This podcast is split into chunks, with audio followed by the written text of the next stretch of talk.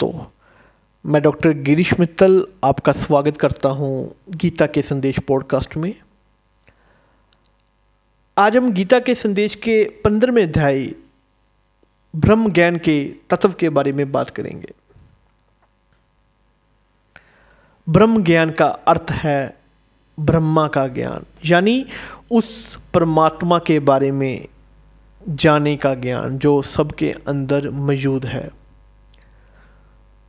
भगवत गीता में भगवान श्री कृष्ण ने कहा है कि जो व्यक्ति ब्रह्म ज्ञान को प्राप्त करता है, उसको सब कुछ पता चल जाता है और वो खुद ब्रह्मा की तरह बन जाता है। ब्रह्म ज्ञान का तत्व गीता में प्रकृत है, क्योंकि यहाँ पर बताया जाता है कि ईश्वर सर्वव्यापिक है। और सब कुछ ईश्वर में मौजूद है। ये आत्मा के साथ आत्मा का मिलन है, जिसे हम ईश्वर या ब्रह्मा कहते हैं। गीता के इस संदेश के अनुसार ब्रह्म ज्ञान की प्राप्ति के लिए व्यक्ति को अपने आप को पूरी तरह से समर्पित करना पड़ता है। ब्राह्मण की प्रति प्रेम, श्रद्धा और समर्पण विभिन्न साधनों से प्राप्त किया जा सकता है।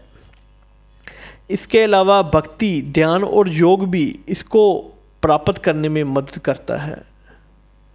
ब्रह्म ज्ञान के प्राप्ति से व्यक्ति अपने अस्तित्व के सच्चाई को समझ पाता है और ईश्वर का ज्ञान प्राप्त कर लेता है। इसके साथ ही उसका मन शांत होता है और उसके जीवन में प्रगति होती है। इसलिए भगवान गीता में बताया गया है, ब्रह्म ज्ञान के तत्व के ज्ञान प्राप्त करना बहुत ज़रूरी है। इससे हम अपनी आत्मा की और ईश्वर की तरह बन सकते हैं और जीवन में प्रगति कर सकते हैं। आज के इस पॉडकास्ट में हमने गीता के संदेश के पंद्रहवें अध्याय ब्रह्म ज्ञान के तत्व पर बात की है। आशा करते हैं आपको यह जानकारी पसंद आई होगी।